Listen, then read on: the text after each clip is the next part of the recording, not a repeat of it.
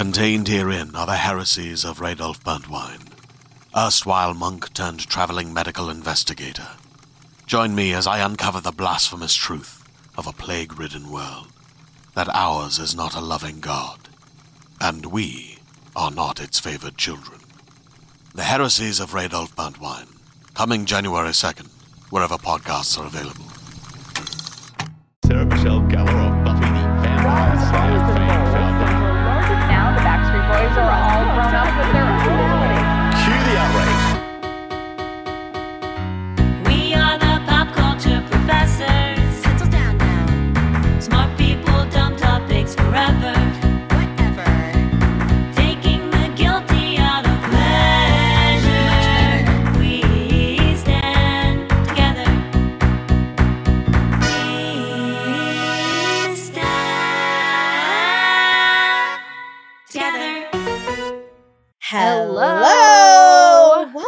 To We Stan Together, an academic pop culture symposium. hmm Welcome, welcome. We are the pop culture professors, smart people, dumb topics. Oh, you know that's right. It doesn't get much smarter or dumber than this show. That's so true. I'm Caitlin Pizza Guy. I'm still Lauren Brickman. Still Lauren Brickman. it's true. No matter how hard I pray at night to wake up and be Keri Russell, I'm still Lauren Brickman.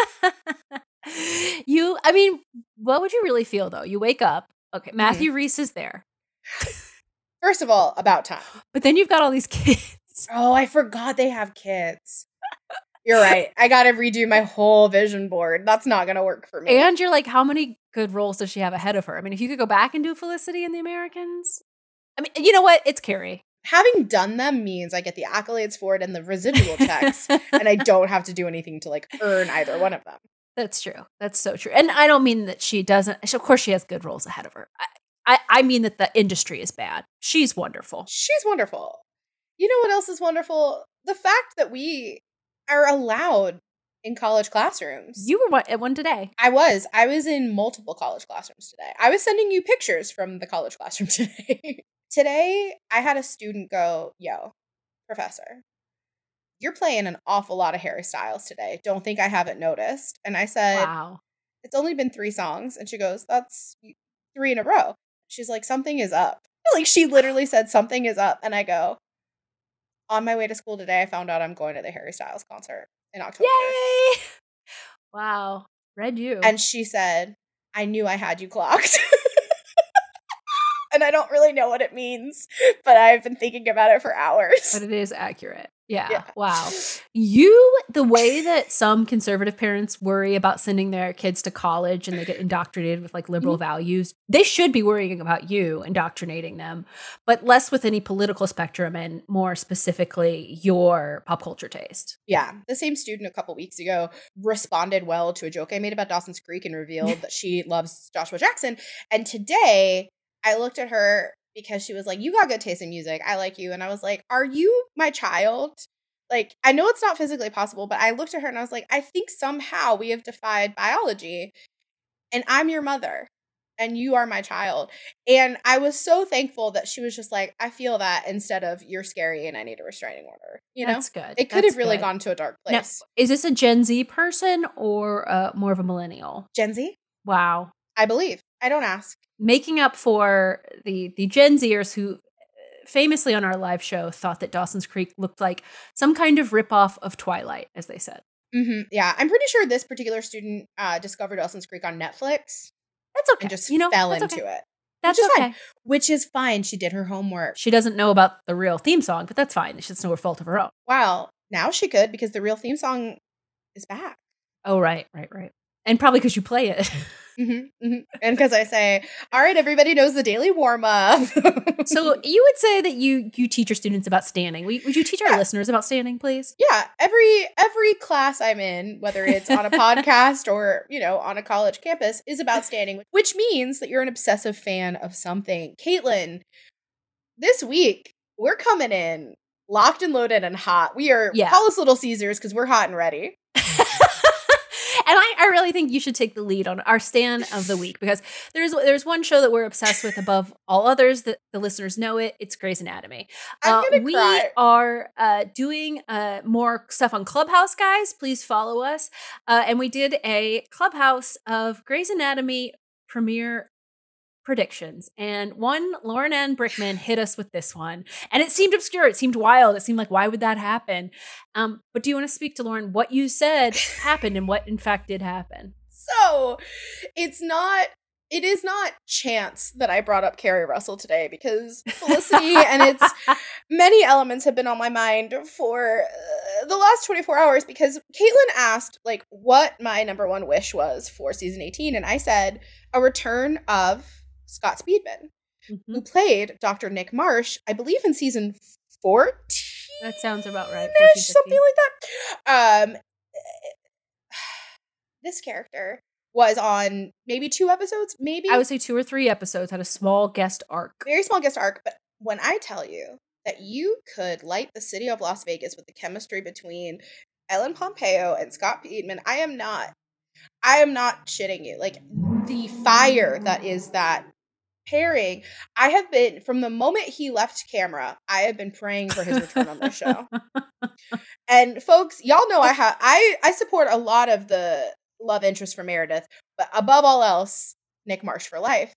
And I said yesterday, Caitlin, what I want more than anything, and it's not going to happen because Krista Vernoff won't give me this, is a return of Nick Marsh. He should be there. And my God, it happened. Folks, they they they were they were playing up that someone from Meredith's past would return, and we already knew that Oh. Kate Burton as Ellis Gray was going to return for season 18. So we said it's probably just going to be her. Now they did an amazing psych out because they did include her in the first scene, and you thought it was over. You thought, oh, that's the person. Wow, Krista, you did it again. You got us. And for those of you that think, Mhm. oh, Grey's Anatomy must be getting old in season 18, by the way, they don't feel any loyalty to keep the same tone Mm-mm, or look mm-mm. episode to episode. So you never know what you're going to see. Yeah, no. absolutely. So it is not stale in the least because you're like, what show is this? In some ways, I felt like I was seeing a show I had never seen before last night. It it was very interesting. But I will say this I do need to say something. I- This show is typically a celebration of things that we love, but I do need to call some people out really quick. Okay. to every single member of the Grey's Anatomy standom who posted on social media, who was that? Oh, Or why am I supposed to care? Or can someone explain to me? All of you haters out there who are trying to um revise history as if Dr. Right. Nick Marsh is not an important intrinsic part of the fabric of this universe. Y'all need to get right with the world. And a few of you slid into our DMs today Oh. asking wow. me questions. You didn't tell me this. Well, we share an account. I just You protected you me. would see. I did. I let's protected me. pretend. I- and I just want you all to. I just. I just hope everyone gets right. Just get right with yourself. You know, Yeah, just get right. Uh, and you know who we think is Is always right, right, all the time. It is our guest. This week we have the amazing Ian Lockwood. Ian, welcome. Hello, welcome. Hello, Caitlin, Lauren. Thank you for having me. I'm so excited to be here. We simply must. We simply had to have you because I, we recently discovered your incredible song, and it is the inspiration for today's episode. Not like other girls. We love the single, love the video, uh, dying, and love the topic. This is actually a topic uh, that we in our book club have have discussed at length. The, the the theory, the what it is to be a girl that's not like other girls. It's it's so important. How how did you come upon this oeuvre that I guess it, you know it's it's part of your life's work now? Well, uh, I've been fascinated with the concept for quite some time. It's it's this idea of not like other girls is a very popular internet Mhm. uh, concept. Absolutely. Mhm. Whether that is someone being very basic and defining someone defining themselves as not, not like other girls sincerely, or the funny meme concept of uh, of people who define themselves as not like being not like other girls as being quite funny. Right. uh, Mhm. quite foolish looking.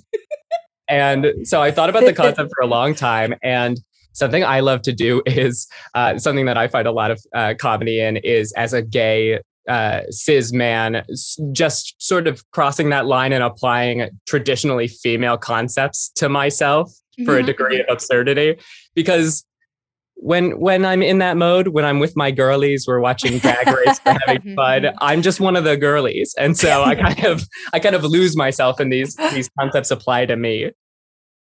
And then also, it was just fascinating because there really is no way to win this game. I mean, correct. women can never win. Obviously, it's like the worst thing you can be is basic, but even worse is to define yourself as not being basic. So it's a, it's a fun like unwinnable game, and it it was fun to examine. Totally. And when we were even uh, coming up uh, with stuff for this episode, and Lauren, I don't know if you felt the same. Sometimes I'd be like, wait, am I becoming a not like other girls by pointing out this in other people? What am I doing? I'm trapped. I'm in a, a hall of mirrors. Um, But we all but- do it, and I mean, even this podcast is like talking about taste, and not like other girls is essentially a discussion about taste and judging people's taste. Right. You know what it is? It's like morality based on taste, which Yes. is not what we do here. But yes, totally. that is it. And it's like an internalized misogyny, but like one Mhm. that's just sort of for for status within your own social circle and, and, Mm-hmm. and quite meaningless ultimately. Uh, but I, I love the phrase. It's so funny. Oh yeah, I would argue that this podcast is kind of the antithesis of that idea because it is Hmm. not judging for taste and being very accepting of all tastes. Maybe judging a little bit, but but mostly being very accepting. Well, just the people that don't know who Dr. Nick Marsh is. Right, I mean, right. those people are obviously evil. And to be fair, that's just an act of terrorism. Like those are terrorists, and we we don't negotiate with terrorists. yeah, we can't, show. we cannot condone violence. No, Uh, but we, you know, that is your credit. This amazing new video. Everyone should check it out. Lauren, do, do you feel like you have a credit in the world of of not like other girls? A reason that we should be listening to your authority. Well, you know, uh, the first thing that came to mind when I was trying to think of my credits today was, you know, once again, friend of the pod and former guest Chris Burns came to mind because Oh, always. Oh, first of all, always. Uh, mostly because every time I see him on my Instagram feed, he's nine times out of ten he's wearing something that used to be in my closet. So that's you know he's always on my mind. But beyond that, many, many years ago, Chris and I did a web series called Sitters, which I've mentioned on the pod before. But I was thinking about how we were working on like our crowdfunding for that show, like how we raised money for it. and like our whole like tagline about why people should give us funding was that we're not your typical leading ladies. Like that was the whole Ah. thing was not your typical leading lady. Like give us money to fund our web series because you're gonna see fat people making out and having sex and all this other stuff. Um, and it was like I was very adamant when we were working on that web series that my character had to be seen as having sex because fat women don't usually get to do that in a way that's celebrated. And I was like, and that's why I'm not your typical leading lady. So, anyways, that's my credit this week is an aggressive online marketing campaign I did years ago to try and get friends and family to give me their money.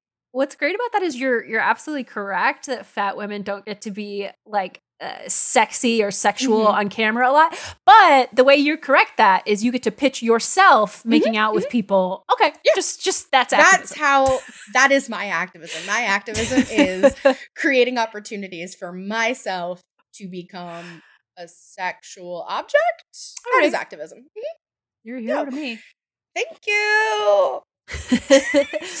Mine goes back to to the time of being a little kid because this is how quickly it gets into your Yeah. brain. Like this was second grade.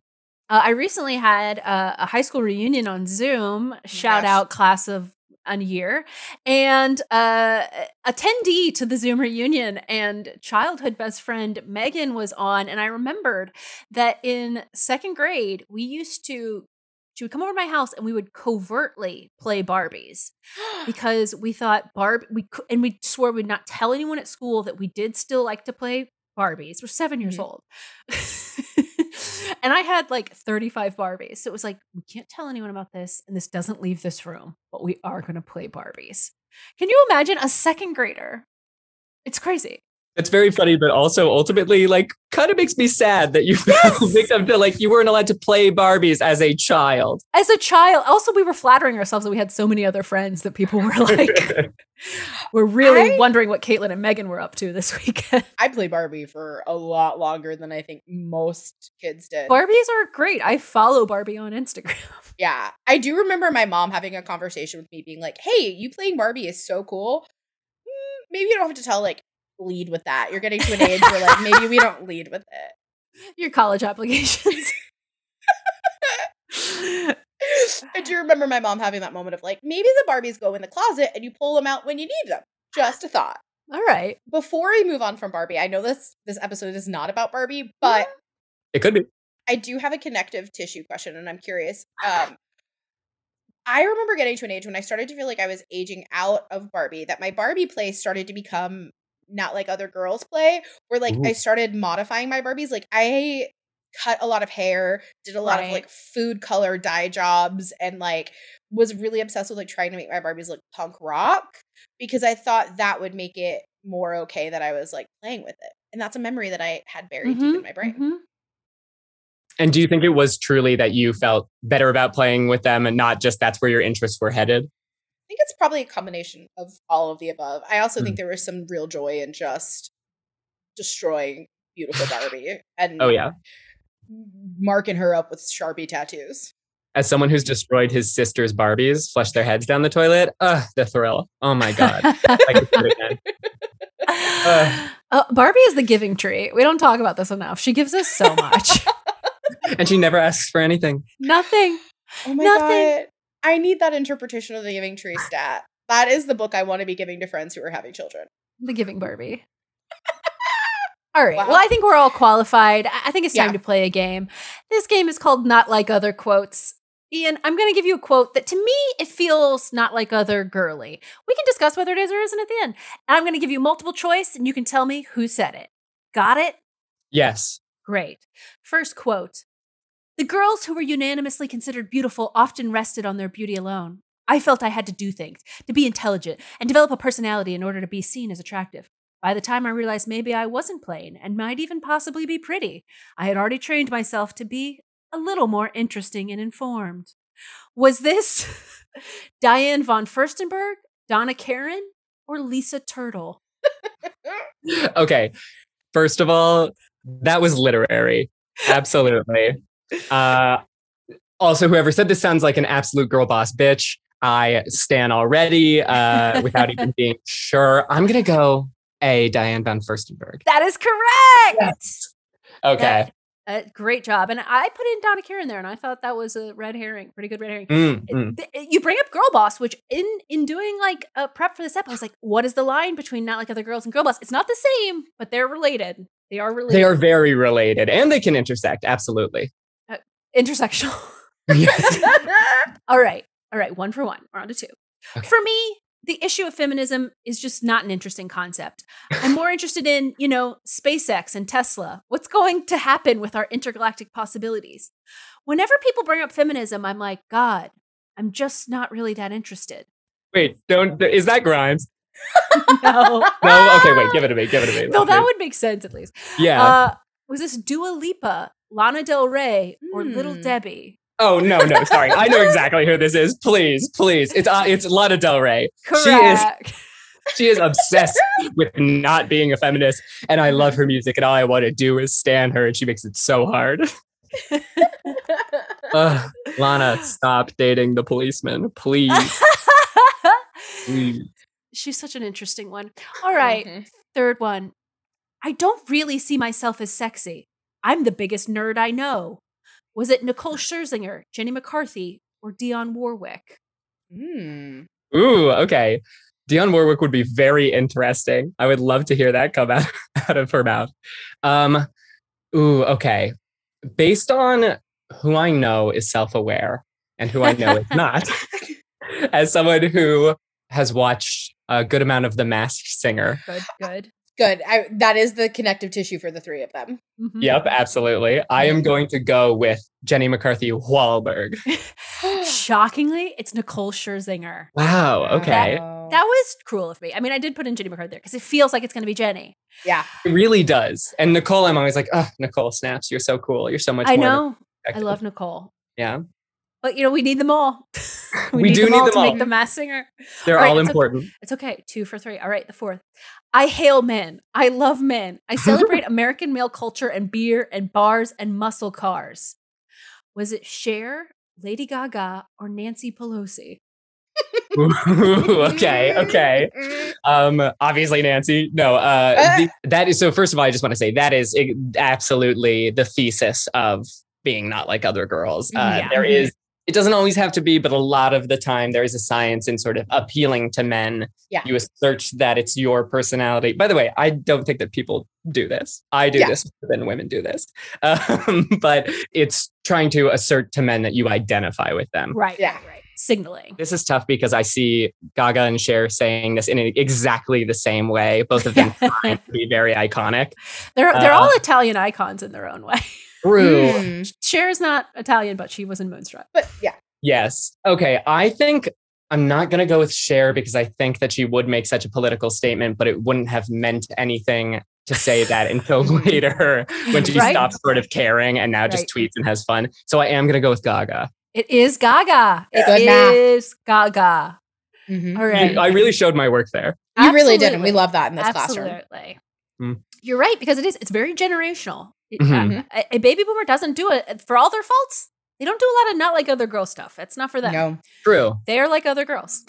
Mhm. So Cher does a lot of defining herself as being different. And I saw the Cher musical, which was incredible. of course, same. Um, and it is all about how she was, the whole first act is about how she was different.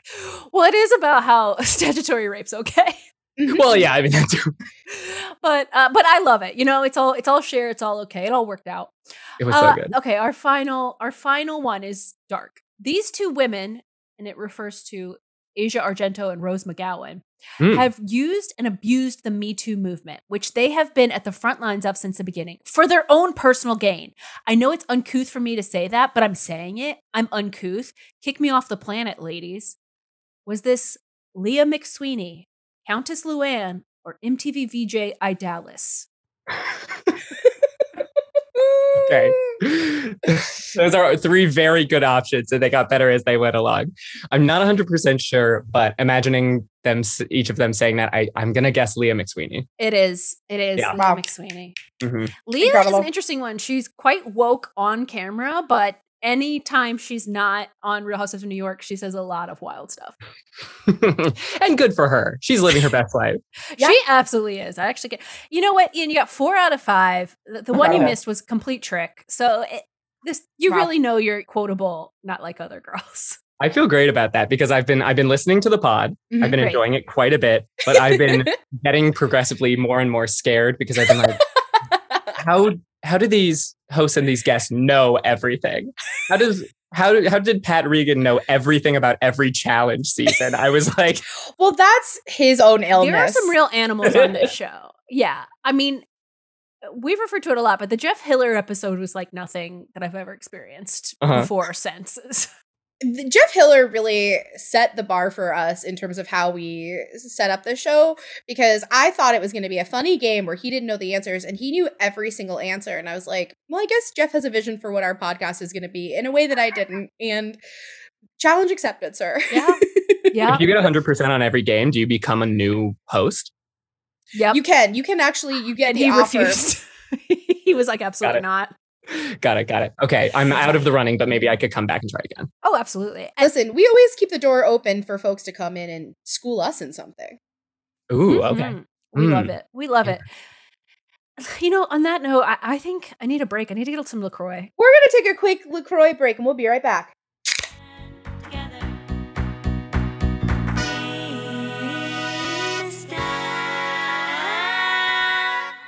together.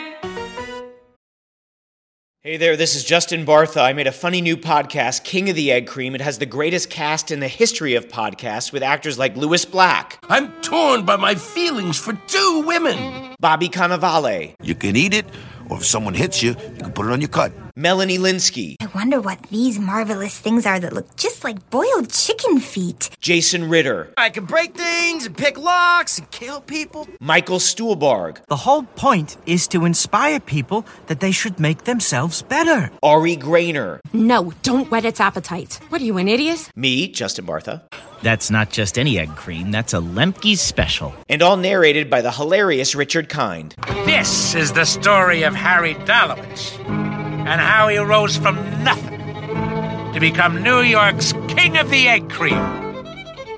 So if you like funny true stories, come listen to King of the Egg Cream, available wherever you get your podcasts. All right, we are all hydrated and full of bubbly, which is a great way to slide right in to Caitlin's thesis today. Oh yeah, thank you, Lauren. So I think uh, we've touched upon this a little bit already, but uh, not like other girls. Inherently, it's obviously defining yourself against others, um, and I think part of that, part of what you have to do is you have to keep pivoting. You have to keep binging and bonging. Like, what does that mean? You keep changing it. Because after all, you're never really defining yourself, which makes it easier. And I think the queen of this on television, on reality television for the past, say, 10 years actually, is Stassi Schroeder of Vanderpump Rules. Now, Stassi, when you first see her, is a blonde, all American girl. You could say she looks like other girls, but she will be quick to get in your face and let you know that that is not true. And it always felt incongruous and weird, frankly. um, fundamentally, her personality is mean person. Um, but that's not you. You can't have that as a lower third chyron. So she really likes to talk about how she loves serial killers and different like murder and crime things. Like that is what she thinks is edgy and interesting. Of note, she actually first appeared on television for American audiences in Family Amazing Race when she was in like eighth Oh grade. Yeah. And she was goth.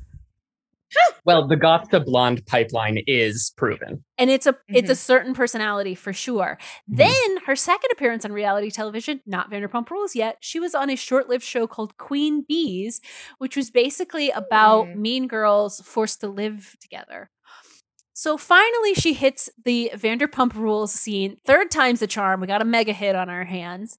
And her main thing, like people might remember her main thing is like her uh, tumultuous relationship with Jax and him cheating on her. Her first main thing was hating Scheana, who was another waitress at at uh, the SUR. I almost said SUR restaurant, and that is incorrect because, as we all know, S U R stands for Sexy Unique Restaurant. So restaurants in there. So at SUR, excuse me. ATM machine.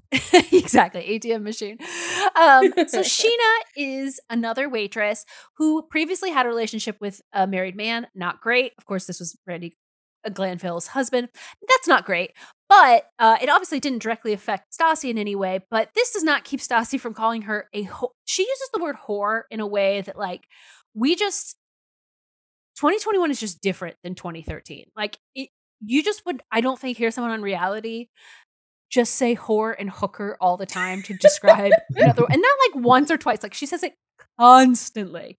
But what's funny is first of all Scheana never repeats this behavior on camera and her main thing is being bubbly positive, mm-hmm. and girly and Stassi hates it. Like Stassi hates her calls her a whore and a hooker for oh doing God. makeup. She makes fun of her having too much makeup on her wedding day and for wearing a crop top on her wedding day. Wow.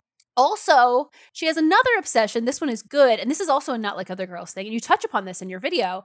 She's obsessed with fattening foods and talking about how she loves them. Mhm. Now, am I jealous that she's known for loving ranch and that she had a sponsorship deal with Taco Bell? 100%. I am jealous. I will put that out there. Like, I am coming for her a little bit because of my extreme jealousy on those fronts. But it's like, I- I don't know. It, it always feels weird. Like, it feels judgmental of girls who are worried about restricting their calories, but as if as if those girls invented diet culture themselves and invented like patriarchal systems. It's like take take your anger out elsewhere than other than girls that that just don't eat ranch, which obviously doesn't apply to me in any way. Um And then finally, okay, now her husband, she has a husband and a baby now.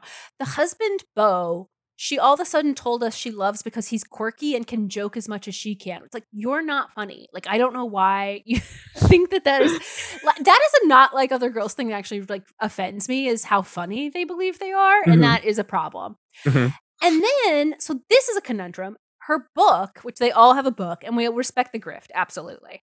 But her book is called Next Level Basic. So she spent like eight years on camera being like, I'm more into serial killers than eyeliner. And then, like, but then, like, she wants to cash in on the basic trend. It, it was Mhm. very odd. It was just very odd. And ultimately, she was fired from Bravo for racism. My God. In, in that way, she's exactly like some other girls, namely the three other castmates that were also fired for racism. Um, and we don't need to go into too much what she did, but it was bad. It wasn't just an errant comment. And she's rough. So anyway, I, I think it's interesting.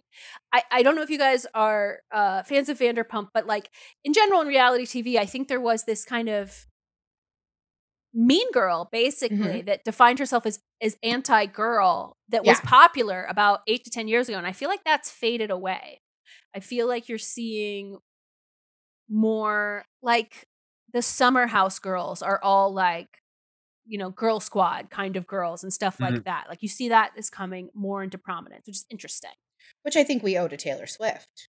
wow okay coming in I with agree. a, a semi mini mini thesis hot let's hear it we owe it i, I kind of see what you're saying Well, but- the popular, I think the popularization of it, right? Because I think like Mhm. coming out of like the 90s and 2000s, like what you're absolutely right. Like, yes, we had a moment with Spice Girls, girl power, yeah, yeah, yeah. Mm-hmm. But I think more often than not growing up, I think when I think of like pop culture representation of like females, it's always in competition, right? Like females were getting pitted against each other from Britney and Christina to like on TV, Jen and Joey on Dawson's Creek, right? Like, Right. like, th- like it was intrinsically a part of culture growing up, and I think like you're absolutely right that I think there's this more inclusive, like, why are we not all just like friends energy? But I really do think a tipping point for that was like the popularization of this idea of squad goals Yeah. and Taylor and all of her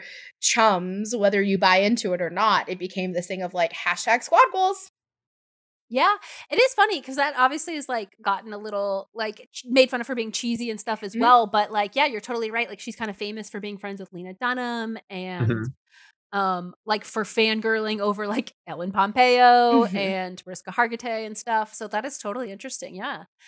And Taylor has never, something I think is incredible about her is whether you think she's being real or fake or whatever, she has never disagreed with anyone's read of her. She has only ever let it mm. pass, or in like the ca- case of reputation, completely lent into it.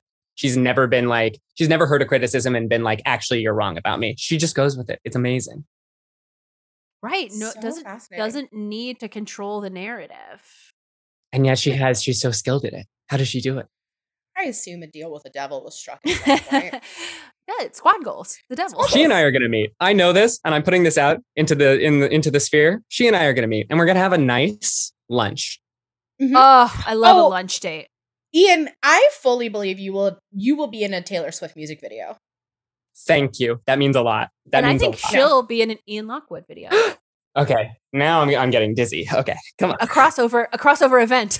There's going to be a not like other girls theme in a music video Mhm. and you and Mhm. Taylor are going to be in matching outfits and it's going to be like it's going to be a whole vibe. And I'd love to invite yeah. Taylor to do a feature on a song if that Oh my interests her, or to have me on. I'd I'd love to, of course. Yeah.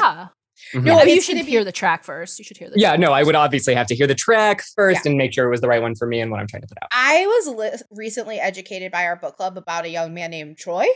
This is a this is a musical artist out there. Yeah. Uh-huh.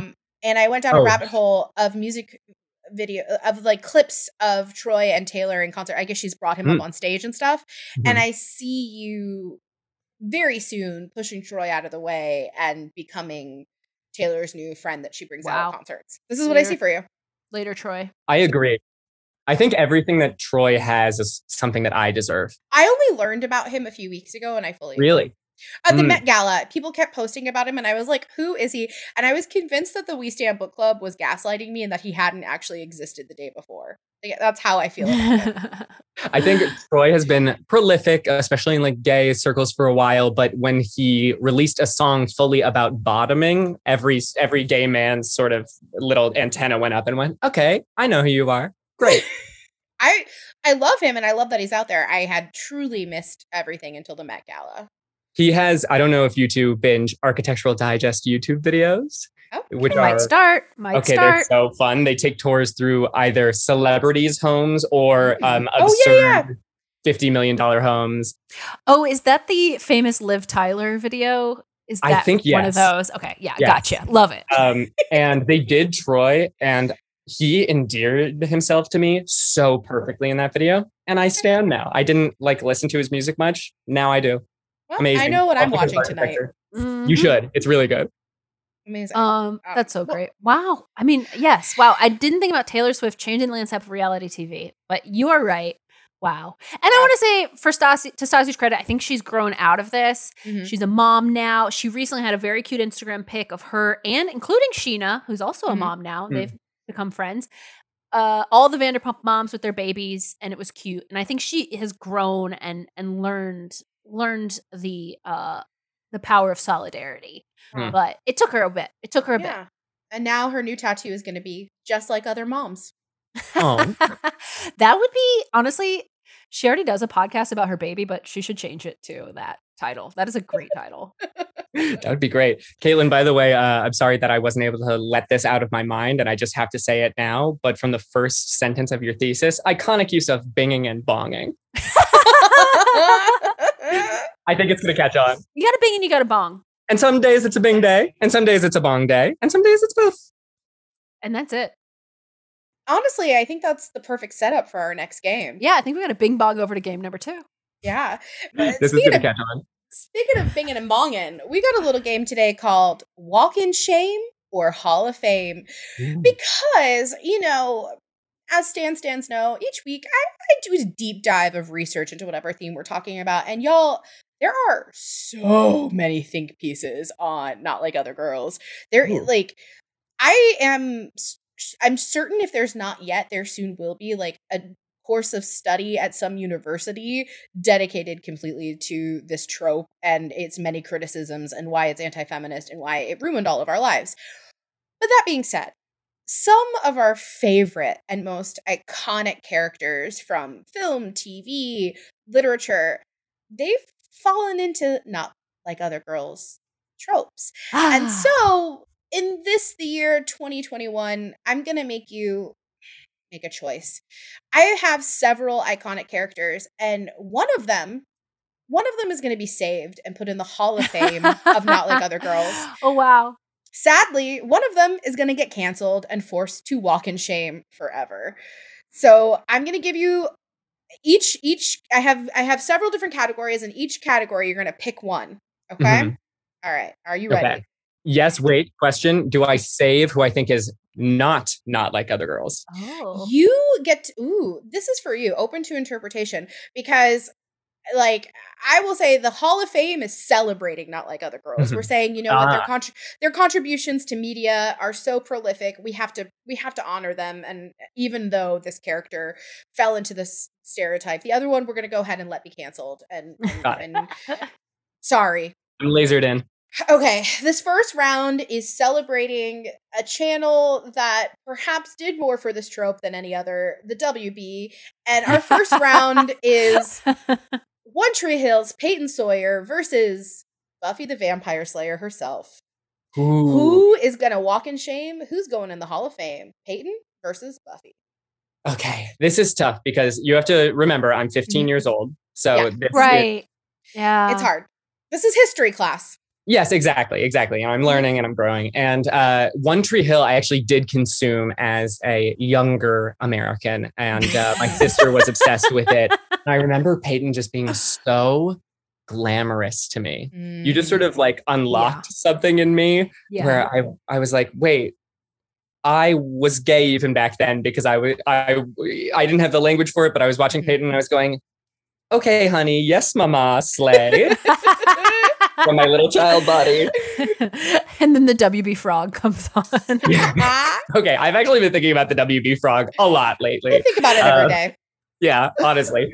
Um, and then Buffy is so iconic and does so much, but then also, yeah, has absolutely zero irony about how she's different. And oh, so it's like the more iconic character who we've seen flop more, maybe, versus a more Mm. protected, slightly, slightly. Okay, I don't want anyone jumping on me. Slightly less iconic mhm. character. I think I'm going to. You know what? In the spirit of being not like other girls, I'm going to save Peyton. Let's do And I'm gonna tell you, we can be done with Buffy, and she's over. She's over. Wow. Wow. Honestly, this makes sense to me. This makes I sense agree. to me. Oh and to be honest, I think Hilarie Burton needed the win. I'm Yeah. gonna say it. Mhm. I'm gonna Mhm. say I it. think. Yeah. All right. Well, we're going to stick in the world of television for a moment. And uh, legally, I have not yet said the words Grey's Anatomy enough times for this episode. So I do have to say, last night watching the premiere episode, I realized that. Especially early's Grey's Anatomy, like the early seasons is just one big love letter to not like other girls. Like, Yeah. Mm-hmm. come on, there's not a single female character on that show that's not living their best, not like other girls' life. That being said, Meredith Grey versus Cristina Yang, Ellen Pompeo versus Sandra Oh. What do we do? Whew, okay, that is very, very tough. Wow. And they're both they are both kind of mean to Izzy about Mhm. being girly and stuff. Yeah. Yeah. And they're mean to each other. Like, this friendship is truly toxic at times when they're both thinking the other one is being too feminine. Hmm. Yeah. Oh my God. Okay, that's extremely, extremely tough. And yes, also a lot of girl boss dynamic mixed in there. Yes. Yes. Um, Dr. Cristina Yang. And the Ellen Pompeo of it all. Oh, oh my God. Well, that see, that is actually why you know what I am actually going to cancel Dr. Cristina Yang because because I think a lot of enjoyment of that character is through a really, really serious, invested read on that character. And so Mm. When that character flops, it's a little bit goofy. It's a little Mhm. bit silly. Right. Right. Mm. Um, Dr. Meredith Grey, on the other hand, is so good to laugh at at all times and has, has brought me a lot of uh, enjoyment that way. And that is why I'm going to save Dr. Wow. Meredith. Okay. Incredibly iconic moves. Also, her name's on the show. That's there wild. you go. That's wild. It is wild. But that I think that's also like very not like other girls. Like it's my show. Wow. All right. All right. I'm living for this. All right. Now, this next one is both literary and Mm. cinematic. We have the one and only top witch herself, Hermione Granger from the world of Harry Potter, versus teenage fan fiction inspiration Bella from the world of Twilight. Okay. Okay. this is hard. I I okay, hold on. Wow. I need to walk around for this. Watson v. Stewart. Okay, I would like to facilitate discussion on this one because I think this is big. Okay. Hermione is the most not like other girls character in the entire world. Okay. Okay.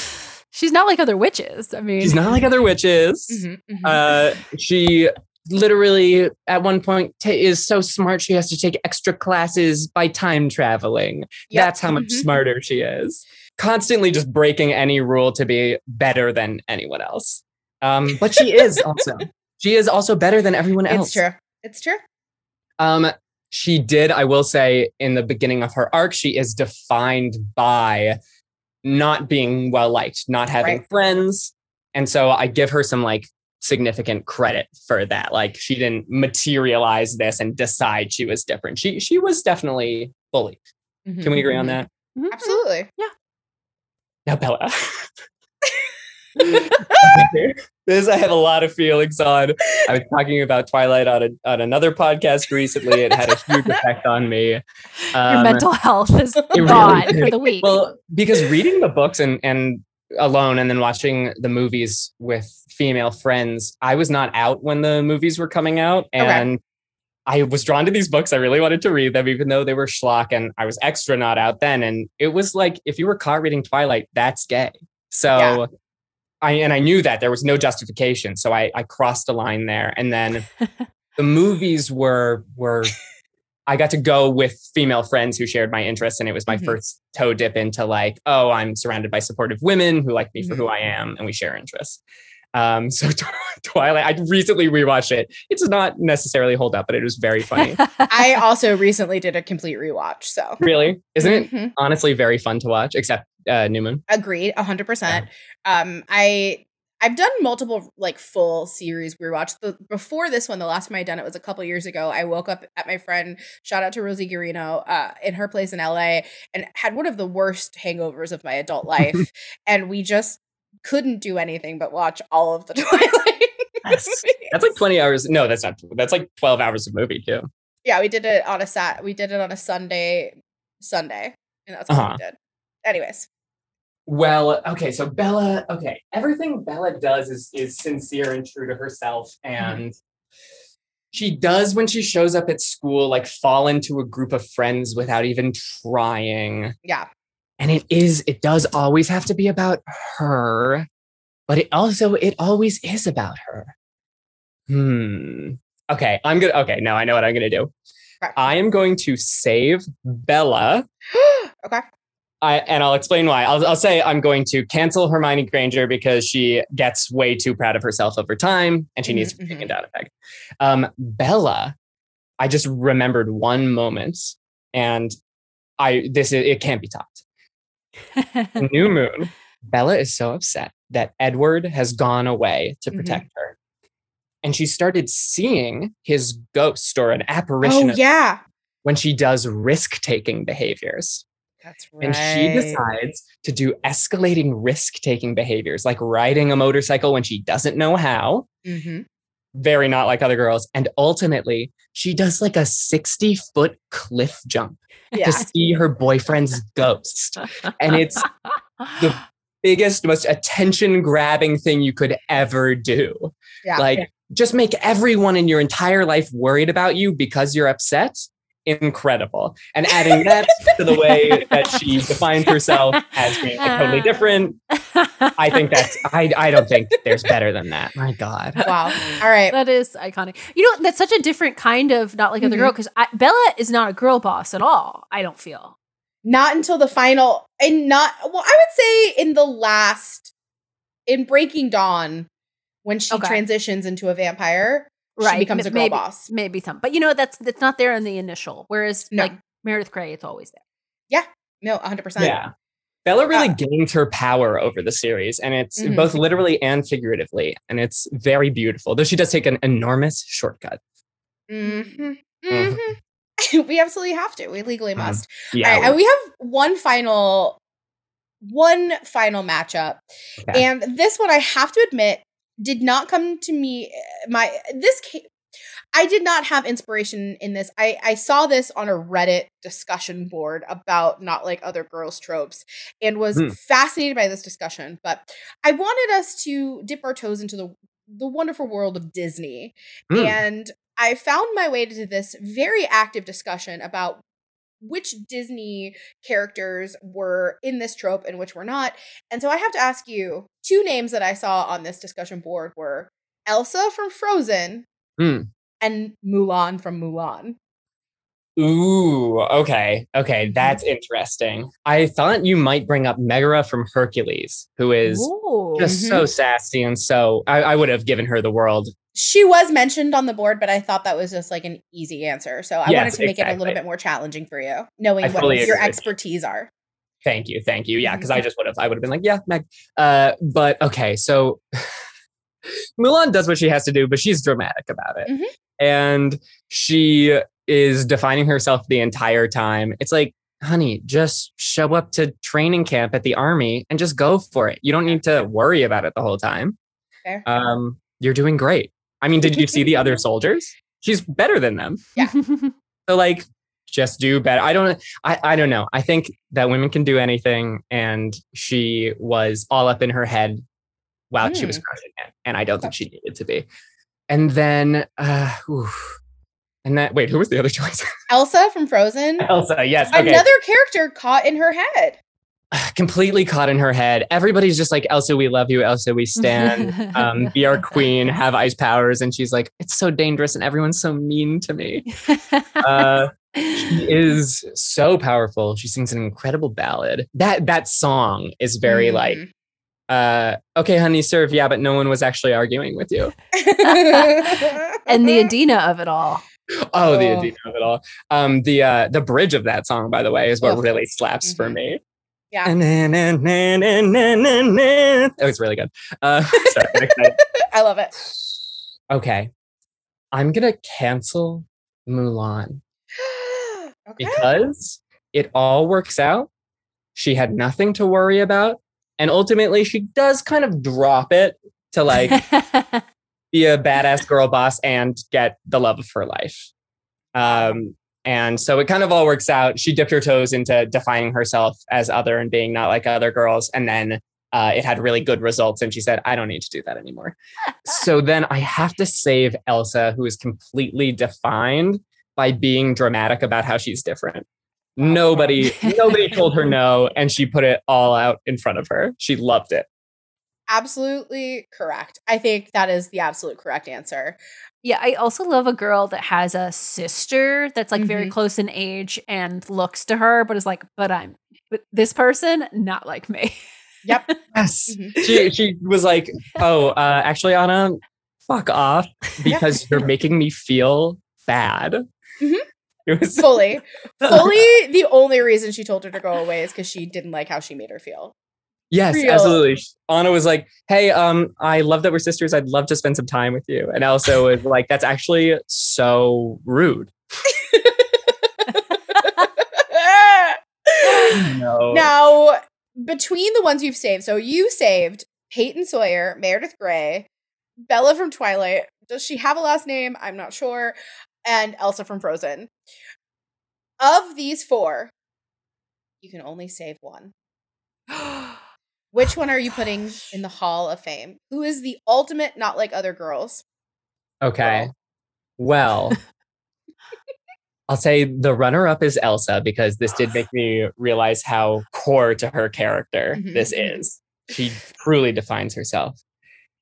But listen, I don't want to get any hate mail about this. I'm saying that right now.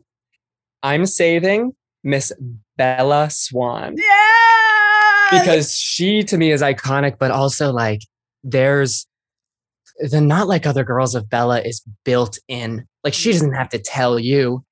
You- You're gonna like the second she shows up at school, people are like, I thought people from Arizona were supposed to be tan. And instead of being like, so they're othering her for the beginning, and instead of her being like, "Uh-huh, no, uh, good one, she's like bites her lip and is like, "Ugh, well, not me, I guess.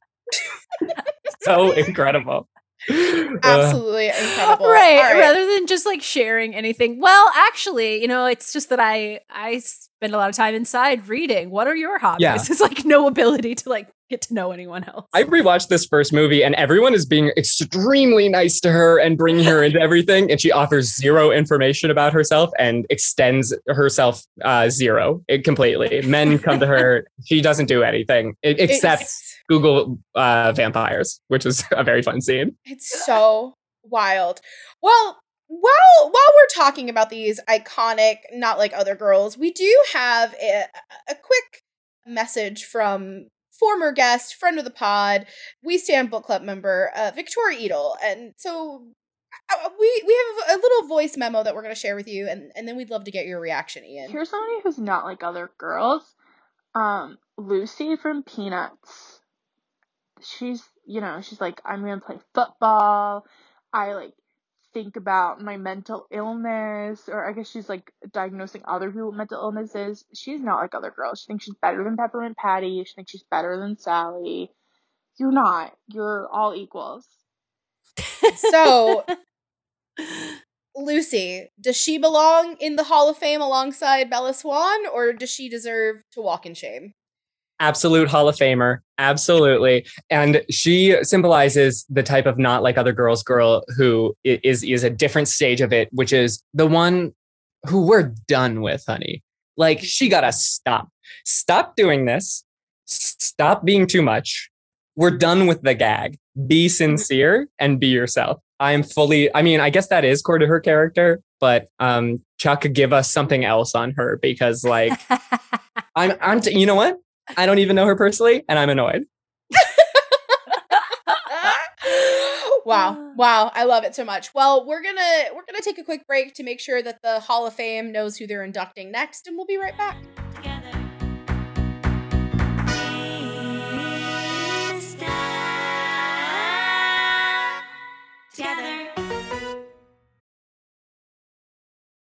all right well uh it's very exciting i heard the induction ceremony is going to be happening uh in early november so Oh. everyone keep an eye out for the not like other girls hall of fame induction ceremony uh coming to a theater near you uh, i think it's a fathom event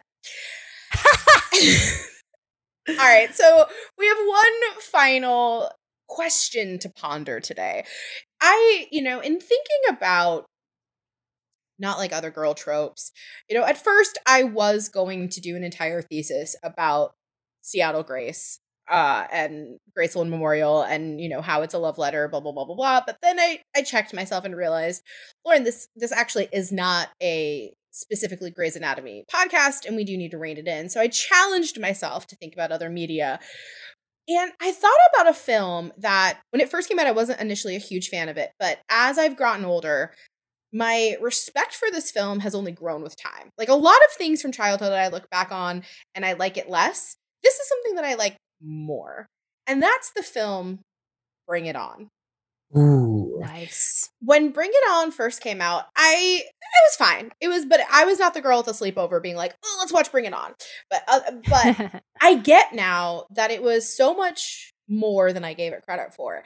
And I actually think that this film is a feminist manifesto rejecting the not like other girls trope and it's mostly due to Eliza Dushku's character.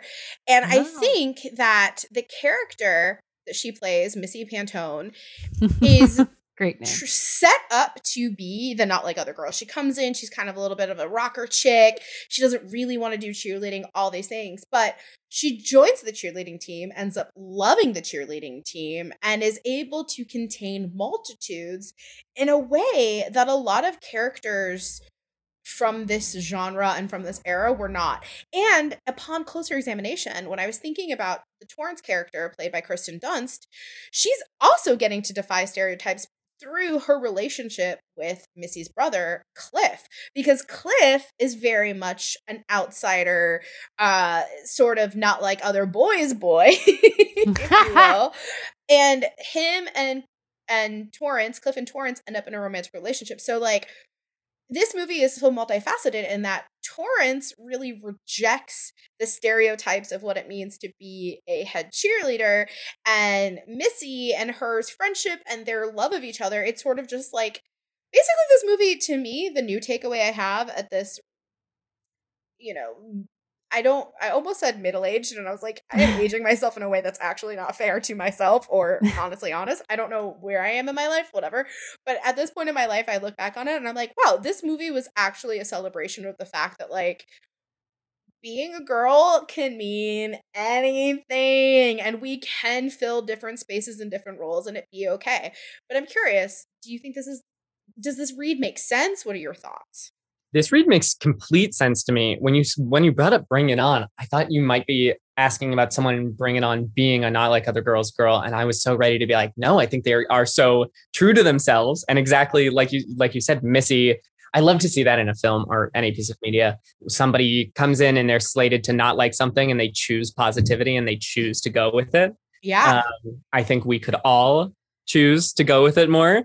Um, side note: This is why Halloween is my favorite uh, holiday because everyone is like, "Yeah, I'll dress up." Like nobody's too Yeah. important or too cool to dress up. Also, I've been watching Legally Blonde uh, a lot, Mm. and I've been I keep rewatching uh, the Queens Who Like to Watch of uh, of Bring It On an incredible YouTube series done through Netflix with uh, Trixie Mattel and, and Katya. Also, there another movie celebrated uh, where women are celebrating like who they Mhm. are and choosing to be positive and try new things and uh, not define themselves in any sort of way. But I think that's a perfect read on Bring It On because Bring It On is an, an absolute feminist celebration, and there's very little.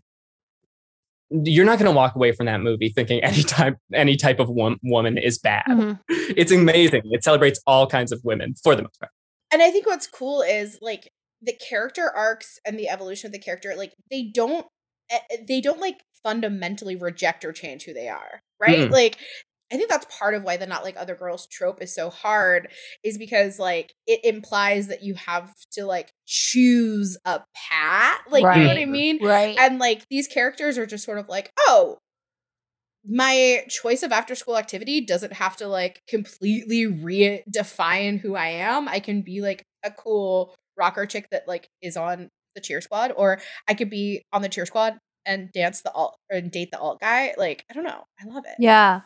That's so brilliant. Also, it it they did a great job with casting Eliza Dushku because mm-hmm. it plays mm-hmm. off her role of Faith on Buffy, who's beyond not like other girls. and so you kind of expect that from that character, and then you see a different progression. Very well done. And I think this read kind of does lead us to the actual exit door from this trap of this trope, which is the way you make it out of this unscathed, not too basic, not too not like other girls, is you don't be mean to anyone else for their interests and you Mhm. don't be super ashamed of what you like. I think Yeah. that's the way to do it. There that's, it is. That's the key. I do need to mention that in revisiting the world to bring it on to make sure I had all of my ducks in a row and understood the world, I researched the screenwriter, which I had never done before. And her name is Jessica Bendinger. And she, her vibe to me is everything. And it makes so much sense that this woman penned that screenplay because, first of all, if you click on her website, she she it's incredible. She does everything. She has like wrote films, she's directed films, she's worked in TV, she's written written for magazines, she's done podcasts, she was a model. Like she's done like so many different things. Wow. But one of my favorite things is this is like tr- this woman is so successful. This woman has made so much money and on her website, I just have to shout this out. It says Favorite breakfast spot? Chibo. Height 5'11 without heels. Currently based in Hollywood, California. And I just love that this woman has that. And then if you keep scrolling, you. It's such a celebration of all of her films, which, by the way, she worked on First Daughter and Aquamarine. My God, thank you. But she has a um an option to like ch- like send her an email and it says let's chat now and it gives you a place to put your name your email your message but then at the bottom you're supposed to check i just want to say either i love your work i hate your work i want to work with you or let's go toros and i just have a new icon to stan i'm just so obsessed with her and this really doesn't tie into my thesis too much other than to say thank you jessica i now i now stand in your kingdom like brilliant. Absolutely. Wow. Okay, I'm I'm quickly I'm looking at this website and quickly becoming a fan. Uh, I just like even every little detail. Here's a picture of her wearing a high neckline black dress with a r- dramatic red lip. Already, I'm going to stan anyone who dresses like that. And she, I think she would vibe with all three of us very well because she seems mm-hmm. to have done some podcasting about Dolly Parton, so she There knows what's important. And she did a podcast about like mob wives that I it's called Mob Queens. Yeah. And Ugh. This is the perfect person. she is Wow. my hero that I didn't know I didn't know that I needed her in my life and now that she's here I can't believe I ever survived without her, you know? And, and to Ian's point about like don't being sh- don't be ashamed of your interests. She has like all these interests that have nothing to do with each other. And I feel mm-hmm. like when I was a young person, like like struggling with like appearing cool, part of it was like, well, I need to suppress the interest in this because it doesn't fit in with these other things. This aesthetic isn't good with this. And it made me very unhappy. And I feel like I I've been much happier since I accepted that I just like a bunch of different things and it's okay. Yeah, and it's like I'm looking at her resume and I'm like, she's written books, she's directed rap v- music videos. Like Oh. this woman just does what she wants to do. She wrote songs uh, for Miranda Lambert. What? a what? Yeah, like she's an apparently an avid songwriter. Like she wrote the song "Hurts to Think." I stop it. We're all road tripping. We're meeting And at her house. here's the thing: she also is working on a stage musical called "Psyched: A Comedic Journey Through the Wonderful World of Mental Health." all right. So what I'm saying is, I started out with a thesis about how Bring It On is a feminist manifesto, and I'm ending today's episode with a plea. If anyone can introduce me to Jessica Bendinger, I need her to be my mentor. I need her to be my mother. I need her Yes. to. I love her. I'm obsessed with her now. Wow. Okay. Okay. That's We've got where I'm at. Instagram Wait, and why does it say We'll be- show we'll Sex in the sharing and City when following. I Google Because her? she was a writer on the show Sex in the Season City. I think season four.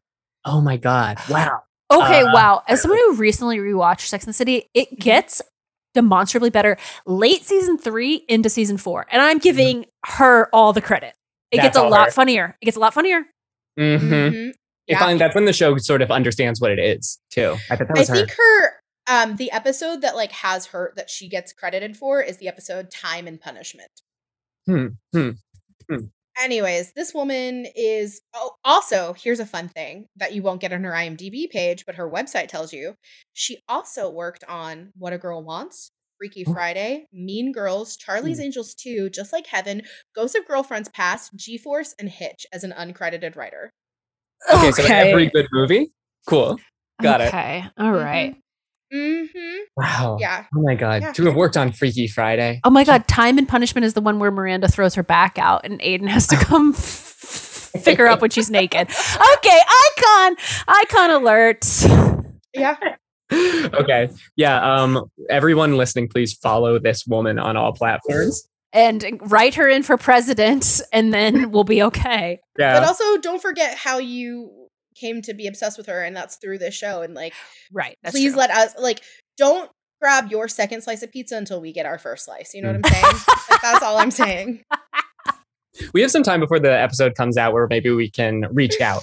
You Mhm. know, Mhm. establish Yeah. contact. and much like much like i we all know that ian is going to work alongside taylor swift Yeah. Mhm. i now believe that jessica bendinger you will be on this podcast come Oh, hell yeah. or high water i know it in my bones i just know it. Absolutely. Put that out into the world. Yeah. She will come. three things I know. Jessica Bendinger will be a guest on this podcast. I will meet Joshua Jackson someday, come hell or high water. And the third thing is that Ellen Pompeo wanted to quit Grey's Anatomy 17 seasons ago. Those are the three things I know to be true. Inarguable, Yeah. all of them. Mm-hmm. Oh, wow. I think we've really done a lot of great work today, guys. I, I feel like Mhm. Feel about it. the academic study of Not Like Other Girls it has progressed Yeah. greatly in the last 80 minutes or so. I really think so. And I do still think it's kind of um, completely made up. And Yeah. there are lots of people of all genders who define themselves as being different. For men, we call them hipsters. Like Mhm. it's just, um, or my dad calls them hipsters. You're right. Uh, and it's a funny concept, but I hope no one out there thinks that it's a real concept. That's Right. my- Don't take it too seriously. And um, as Ian said, it, it's a trap. It's a trap. Um, Ian, for people that want to be in the trap of your talent, how can they follow you? Where can they stan you? Help them out. mean- They're thirsty. Okay, if the people are begging, I guess I'll give it to them. Um, you can follow me on all socials uh, Instagram, Twitter, TikTok, even uh, at Mr. Ian Lockwood, MR Ian Lockwood. Uh, and then find me, search my name on Spotify and YouTube because I put cool stuff up there all the time. I think you'll really like it. Um, but if you only have like one follow to give this week, I would prefer you give it to Jessica Bendinger. yeah, Wow. for those that are rationing their follows, but for those that are not, don't forget us about at We Stan Social across all platforms, and don't be afraid to give us a five star review on i- on I almost said iTunes, but it's, it's Apple Podcast now, but whatever. Oh. Mhm, I'm going to call it mhm. iTunes till the day I fucking Go die. on It's all good. iTunes. and look at what you were listening to in 2005. Uh, Stan Stans, you know you can slide into our DMs. You know you can email us at we stan social at gmail.com. Let us know what guests should we be reaching for? What topic should we be diving into? And more importantly, how are you going to help me connect to my new mother, Jessica Bendinger? Let us know. Until next time, Stan Stans. Bye. So you want a blonde bimbo? Well, I have bad news. Cause I'm not like other girls with golden curls, and I'm not confused. Yeah, you want a hot baby, hairless and nude. Well, I'm full grown, even though I do love baby food. I'm different. Other girls like Instagram, but I read books. Other girls like holding hands, but I have hooks. I'm so weird and different, and they're all the same. I like spaghetti.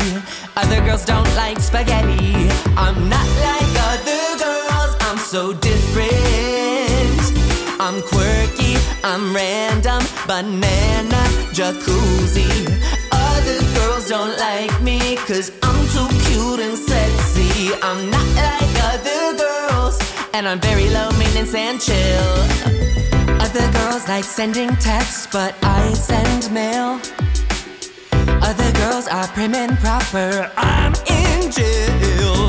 I'm so weird and different, and they're all the same. I don't like Mondays. Other girls don't like lasagna. I'm not like other girls. I'm so different. I'm quirky. I'm random. Toledo, Bobby. Other girls don't like me, cause I'm too cute and sexy. I'm not like other girls. And my uncle works at Nintendo. Other girls like pumpkin spice. I like my latte rancid. Other girls like pop music. I don't know what that is. I've been around the world, Perry, LA. I'm the only girl who's been on a plane. And I bet you didn't know I was British, bruv. I'm the only girl who is British. I'm not like other girls, I'm so different. I'm quirky, I'm random, Hillary, Benghazi. Other girls don't like me, cause I'm too cute and sexy. I'm not like that I'm so much worse. Yeah. I'm not like the other girls, like other girls, like other girls. I'm not like the other girls, like other girls. I'm not like the other girls, like other girls, like other girls. I'm not like the other girls, like other girls. Bloody hell. Sarah Michelle Gellar Buffy the Vampire Slayer fans boys are all grown up with their